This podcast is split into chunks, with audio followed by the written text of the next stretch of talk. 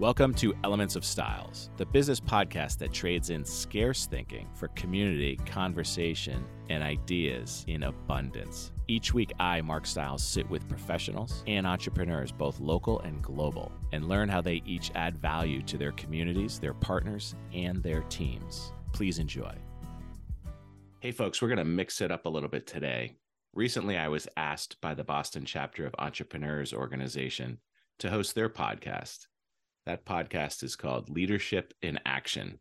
Check it out. Here is an episode that I recently hosted. Please enjoy. My guest is a leader who puts client advocacy at the core of his firm's approach. Through his experience as a CPA, an entrepreneur, and a devoted family man, he has seen firsthand how wealth impacts people. He's previously been recognized as one of Worth Magazine's top 100 wealth advisors and one of Boston Magazine's five star wealth managers. He has been an EO member for 20 years, and his company is a strategic alliance partner for us here at EO Boston. CEO and co founder at Lexington Wealth Management, please welcome Michael Tucci. Well, thank you very much for having me and a happy unofficial beginning of summer. I love that. I love that. So, Mike, tell us why you started Lexington Wealth Management. So, in a previous life, I was a CPA. Um, I worked for one of the then big eight, now big four accounting firms. Left, started an accounting firm with a colleague, grew that to a pretty 20 or so person firm. And we had built, I think, number two market share in auditing and consulting to um, public colleges and community colleges in Massachusetts. Well, at the time, the colleges were beginning to raise money to build their endowments. And we were consulting and doing auditing. And I was asked to help them with the investing aspects of building how to how to invest the money within those endowments. And my comment, this was in the late 90s, was why, why don't you go to one of the big wirehouses or to you know, one of the big New York firms, which will remain nameless? And they said, well, we'd rather have you come in because at least we trust you. Right. Mm. So at that moment, me, an opening was there for independent financial fiduciary advice. So I bumped into my now partner, Christine Porcaro, who was starting a registered investment advisory firm for one of my nonprofits over in Malden, Mass. Interviewed her and a colleague. They didn't get the job, but we became fast friends. And then over a few drinks one night, she convinced me to um, join her and so to create a new advisory firm called Lexington Wealth Management. So I did. I kept my day job for a while, my accounting firm. And then after about 18 months, she gave me an ultimatum. She said, either do this full time or I need to go get a job. So I sold my accounting firm, my part of my accounting firm, and started Lexington Wealth Management with her back in the 2000 2001 timeframe. I long love answer, that. Short, short question, long answer. Sorry, but it's the perfect answer to that question. So, so, so, you're doing, you've done. I love that. Tell me about the sale of the accounting firm. How did that go? Going pretty well. So we had uh, had a partner. It was called the firm was called Tucci and Roselli. Okay. And um, my partner Roselli was the quintessential accountant. Right. Loved it. Phenomenal at it. You know, he always reminded me of um, Joe Pesci, my cousin Vinny he could walk into a room, you know, be a rough Boston guy and figure out the problem in a matter of seconds. So we did a lot of cities and towns and state and community colleges, and I was in charge of the community colleges. He had the cities and towns. So I was loving this. He was loving what he was doing. So we sold off my part of the firm, the colleges, to a, a, hundred person firm on the South Shore at the time. Um, sold it off and kind of sold me with it for a consultant for three years. While I consulted on that for three years, I was getting Lexington Wealth Management going with my partner, Christine Porcaro. I love it. I love it. So, okay. So tell me about Lexington Wealth Management. What is the typical client and how do you typically help them? So I'm going to backtrack for one second. Yeah, let's do it. I feel like a politician here. So when we started the firm in 2001, yes, we had maybe two handfuls of clients, maybe three, four, and 9/11 happens, mm. right? And we were like, shit, what do, what do we do? Right. You know, and so we started looking up data, what happened in previous, what happened in World War II with Pearl Harbor. We started looking at all this stuff. And one of our clients was a psychologist. and we started talking to her. And she said, Mike, put the data down for a minute. She goes, These are people, they're real people. Go out to their homes, sit in their living rooms, and just talk to them. Right? They're going through stages of grief right now. Our country was just attacked. We're feeling insecure. Yeah, the money's there, it's in the background, but just have conversations. They're real people. Right? So we did it and we started going forward with it. And we, and, you know, I was a CPA with an MBA in finance, you mm. know, um, and understood taxes and tax efficiency and building good portfolios and planning and all that stuff. But that moment, we realized the emotional aspect of money and wealth was a key component. And actually, in Worth magazine, the last time they did it without paying to be in it, I was recognized as one of the top 100 planners in the country. And it wasn't for all the fancy stuff, it was for the emotional side of money and wealth that we paid a little bit more attention to. Right. And that led into working with clients and it bled into working with a lot of entrepreneurs who, as we know, are highly emotional people. Right.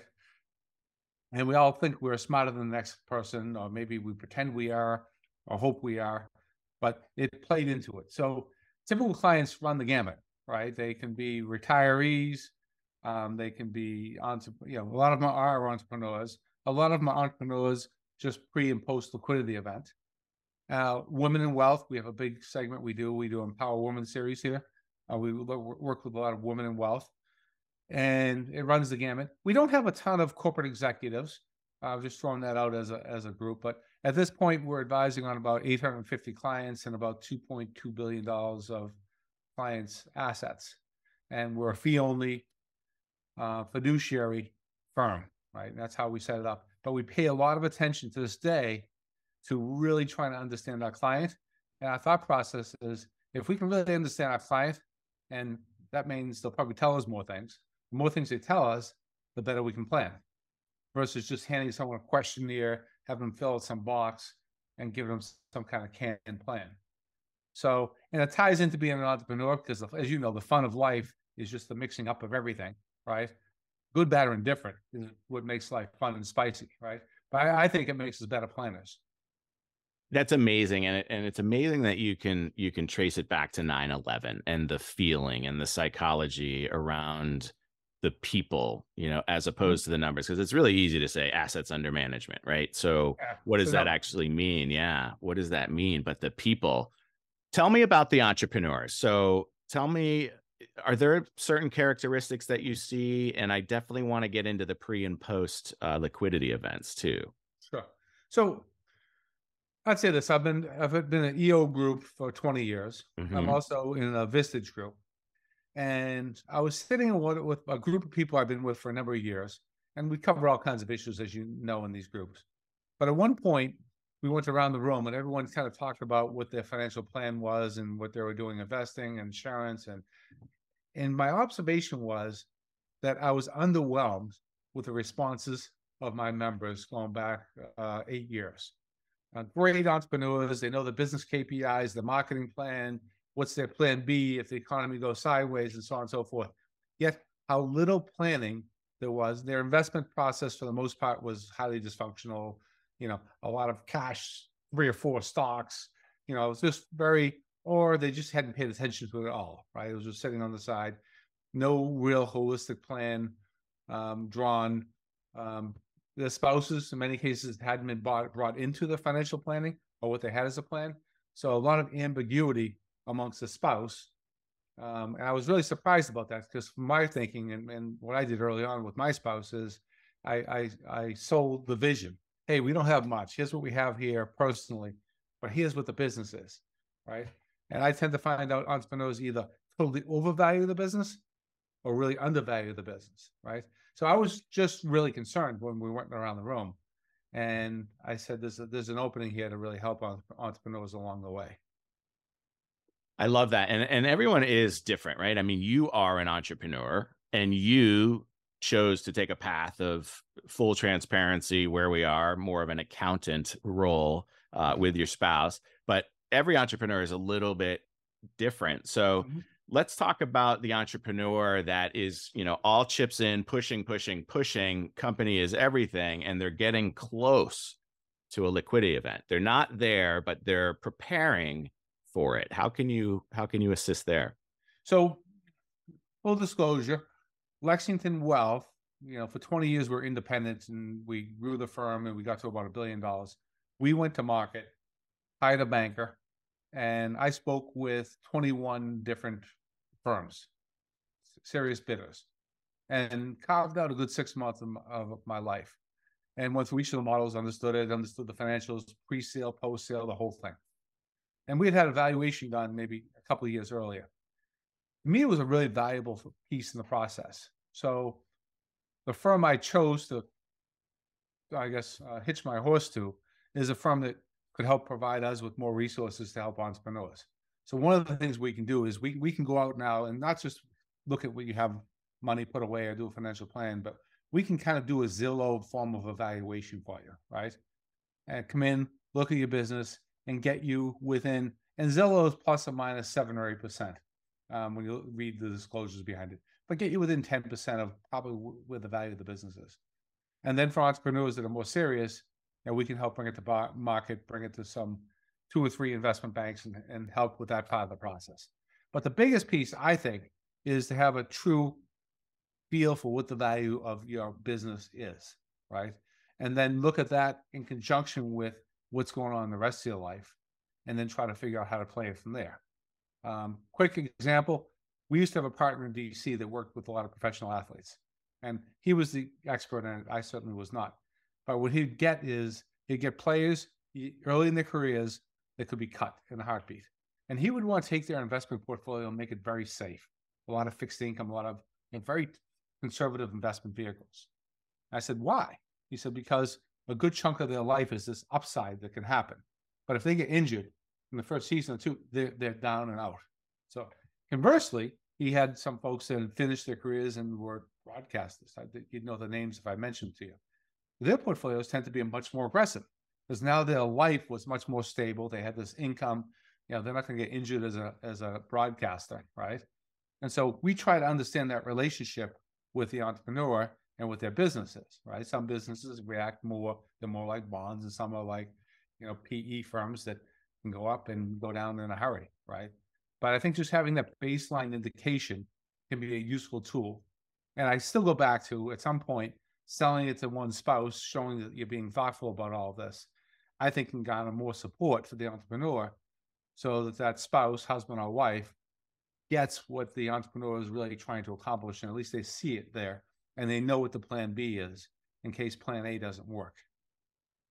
Well, transparency is always a good uh, rule of thumb, I guess, would be the the easiest way of saying that. Transparency.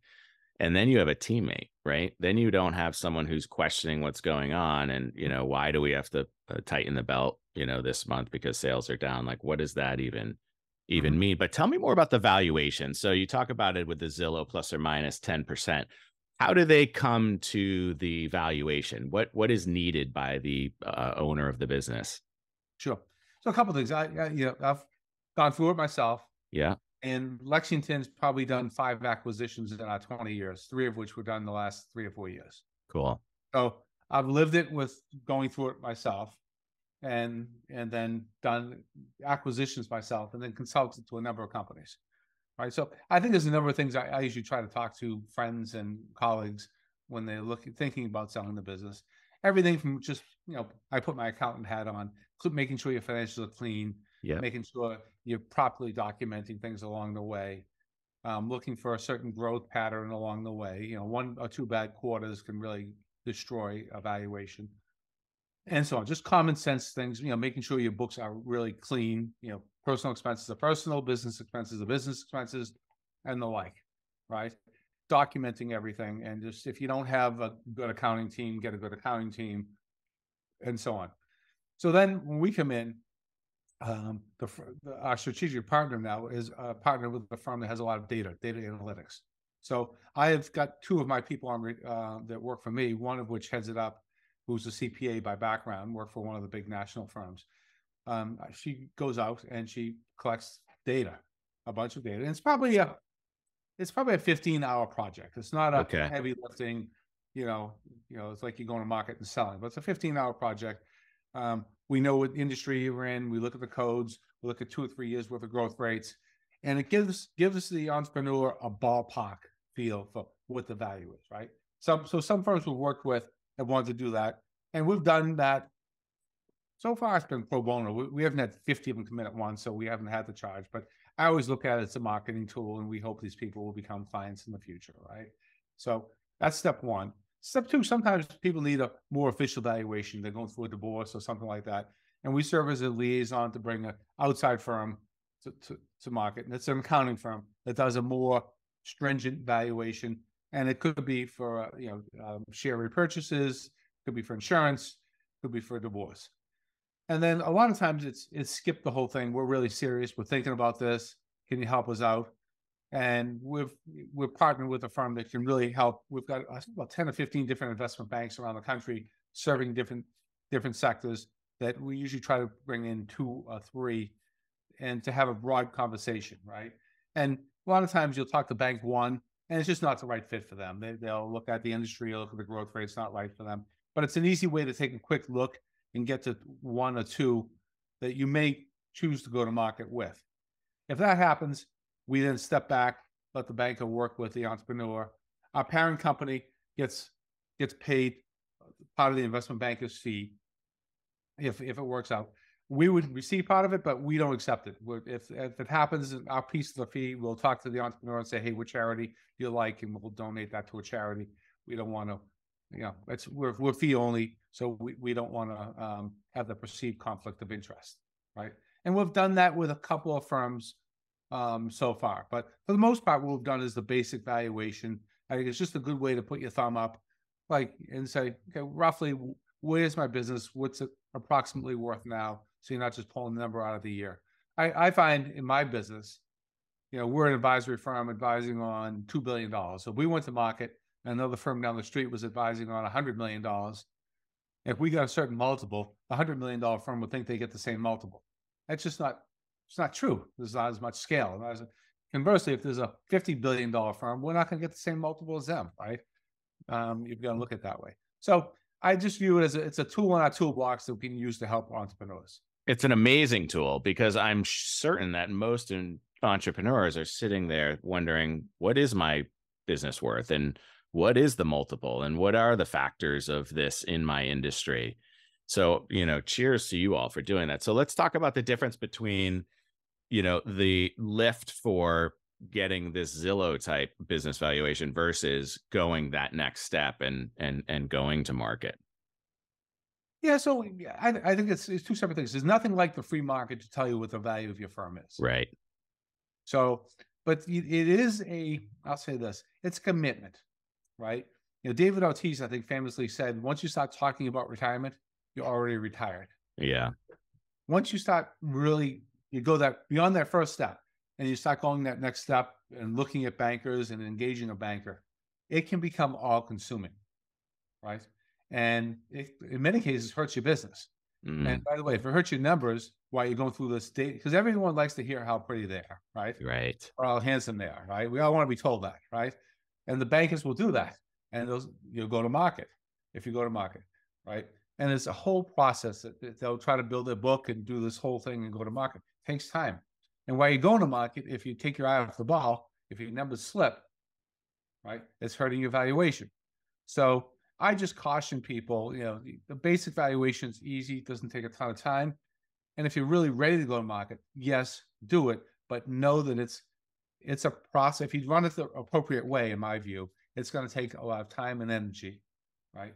And you better be really serious about it if and when you go there and then you're available once they're post liquid so there's analysis on on where to put the money Actually, but also before you get the money how to receive the money right right even even before that we're available okay. because a lot of times just knowing what is quote what is your number so yes. it's an entrepreneur and they're selling and they're 45 years old and they've got you know uh, three seven year uh, seven year old an eight year old uh, 12 year olds and they're planning on reinventing themselves and doing the next act.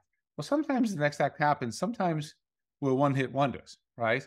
So the worry is, what if I'm a one hit wonder? Do I have enough? Mm. Now, if the person's 64, different story. Okay, the kids are through college, X, Y, and Z. Okay, what's my number? Will run, will work. For the 45 year old, what's my number? Maybe a different story. Because if you look at it, you've got 45 years of life expectancy ahead of you, right? With a lot of costs coming down the road. So we can help refine that number and run it under different scenarios. You know, do I have another hit? Do I take a job someplace and and make a couple hundred thousand a year? What is it, right?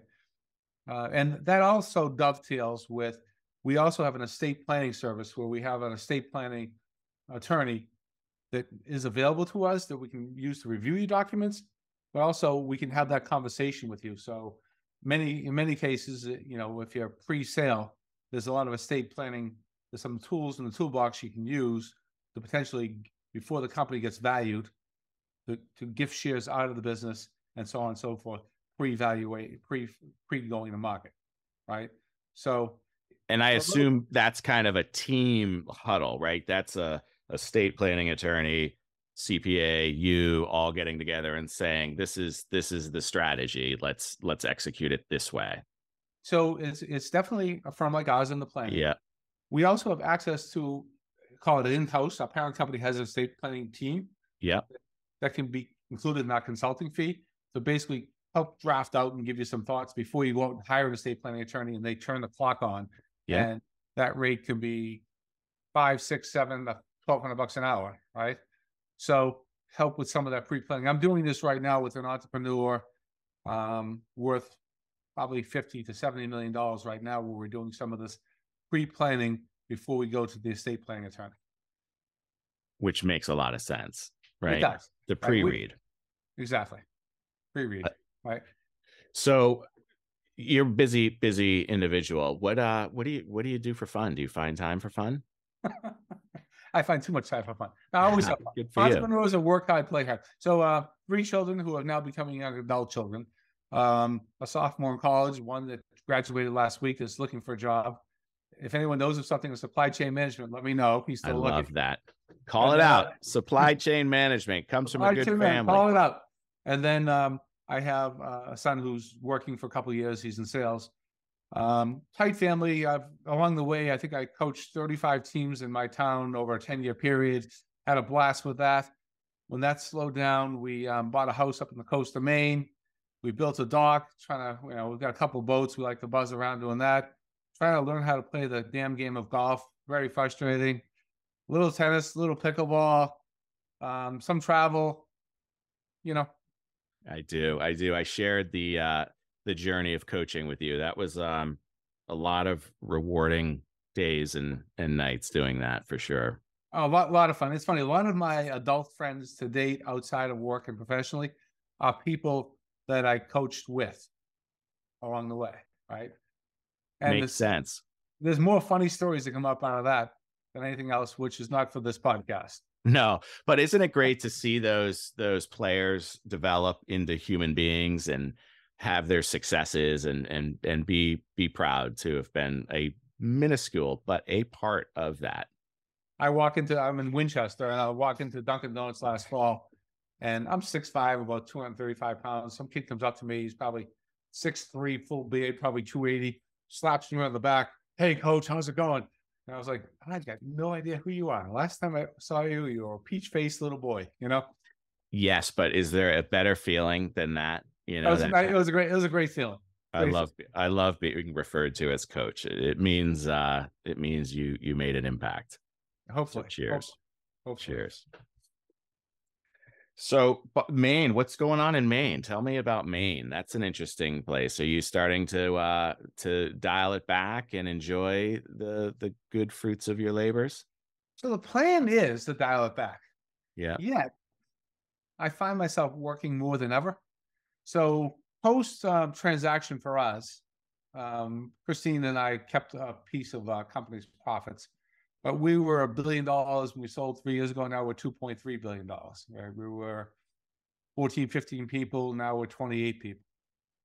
So you know, I the firm we joined forces with is very entrepreneurial, and they're allowing me to continue to be an entrepreneur. Right. So as long as I can continue to be an entrepreneur, I'm staying and I'm loving it. Right. And we're we're growing the firm. We're doing some sub acquisitions ourselves. We've got nice organic growth. My team around me is kind of like I feel like the teams I've coached in town. Like a lot of we brought a bunch of people on as interns. We're now senior managers. You know, it was 10, 12 years ago. So tight team. Very few people ever leave to join us, and we pay a lot of attention to culture and fit and all that along the way. And then we work hard to keep it. Like I've been married for 31 years, right? And it's a great marriage. But if if you don't work at it and try to mix it up and keep it interesting, you know, it, it can be a challenge, right? So when things when you keep it interesting, it's fun for everyone. That's amazing. And I love the fact that, you know, you might take the coach off the baseball or football field, but uh, you can't take the coach out of the coach. I love that. I said to one of my team members, we talked about something. I said the same thing to a basketball team I coach. I said, if there's a loose ball on the ground, I want to see nothing but bodies diving for it. Right. Yeah. And so business wise, I I feel the exact same way today as I did coaching. And by the way, that includes me as well, right? If there's something there, I don't want to hear it's a night or it's a weekend or I'm tired, right? You know, someone calls you, same day, you're getting back to people. Even if you don't have an answer, get back to them and, and say, I don't have an answer, but I'll be back to you tomorrow, right? Yeah, I love it. I love it. Little secret, you are um, the reason I joined EO. Uh, you don't know this, but I was a, a guest um, with one of my now forum mates, Dave Will, at oh, an yeah. event that you hosted. Lexington Wealth Management hosted it up at um, was it called Brooklyn Rocks or Brock yep. Brock Brookline Rocks, Brooklyn, and you had the Brooklyn Boulders. I think we had Brook- Alex Honnold. Yes, that day, and they his free solo just won an Academy Award. Um, we signed them before, like two days before they won an Academy Award for it, and his price like quintupled. Isn't it amazing? I mean, timing is is special sometimes, isn't it? Oh, luck! Right. That was that was, you know, we went to do that event, and I had a marketing at the time, came in with the idea of the event. And I said, you know, there's there's no way we're going to get any kind of return on investment on this thing, right? Because we're going to have him in. He did a luncheon session with mm-hmm. a bunch of CEOs, then did some rock climbing demonstrations. I said, but it's just going to be a fun event. Sometimes you just got to have fun, right? And yes. so it, it it paid for itself, I'm sure. But it was one of the most fun things we've done here at Lexington, and we, you know, we try to do a ton of different kinds of events. And you know, I always justify some fun event. Somehow there'll be some great ROI, and sometimes there is, sometimes there isn't. But I think it just keeps the the spirit and the energy going. You know. Well, I appreciated it. I mean, to the point where I said, you know, sign me up. This was an amazing event. There was a full on wow. And I want to let you know from the entire chapter how appreciative we are for you and our SAPs. I mean, without you all, we don't operate. And and thank you from the chapter. So I'm I'm an SAP, but I I view it 75 25 or 80 20. I'm 80% a member. Yeah. Right? And I'm 20 in my head, 20% an SAP. And my view of the world is if I can just help out some other entrepreneurs like so many have helped me along the way, whether they're a client of mine, not a client of mine, I'll say it doesn't matter. My partner Christine would be mad. She'd say it doesn't matter. But it, you know, it's it's just it's it's fun, it's good karma. And know, that's what we're all here for, right? Yes, indeed. Amen. And thank you. We appreciate you. No, so I most you having me on. Yeah. Well, most important question of them all. Oh boy. Mike, somebody wants to uh, connect with you. How do they best do that? So it's um M Tucci at lexingtonwealth.com is my email. Um, my cell 781 879 9812. And for me, this is personal which is why I give out my personal cell, right? The main line for the firm is 781 860 7745. Lena Cardone is my assistant. You remember the movie My Cousin Vinny, right? Of course. Remember um, his assistant? I forget her name in that. Um, Marisa Tomei. Marisa Tomei. Yeah. My Lena is some version of her. I can be on an island in Maine kayaking, and a client or prospect want to get a hold of me. I swear she'll come by in a speedboat. She'll find me and give me a world phone and say, "Take this call right now." Uh, but I'm relaxing. You need to take the call. So uh, Lena Cardone will find me. I love that. And I love it that you've put out your numbers and your email. And obviously, he can be found on LinkedIn and lexingtonwealth.com. Thank you again, Michael. I appreciate you very much. Oh, thank you. I appreciate you taking the time with me today. It was a lot of fun. Hey, thanks for joining us today. If you enjoyed the show, be sure to subscribe on your platform of choice for a new episode each week and share this with everyone and anyone. If you have any questions or comments or have an idea for another guest, feel free to shoot me an email at mstiles at stiles-law.com. That's M S T I L E S at stiles-law.com. And if you are a real estate professional, be sure to check us out on our private exclusive Facebook page, The Real Estate School at 892, for content and Massachusetts continuing education opportunities. Be well, folks. This podcast is being provided for informational purposes only. The podcast is not a comprehensive overview of the subject and is not intended to provide legal or financial advice or an endorsement of any product or business. The views expressed by podcast guests are their own, and their appearance on the podcast does not imply any endorsement of them or any entity they represent. Please seek legal, financial, or tax advice before taking any action on the matters or products discussed herein.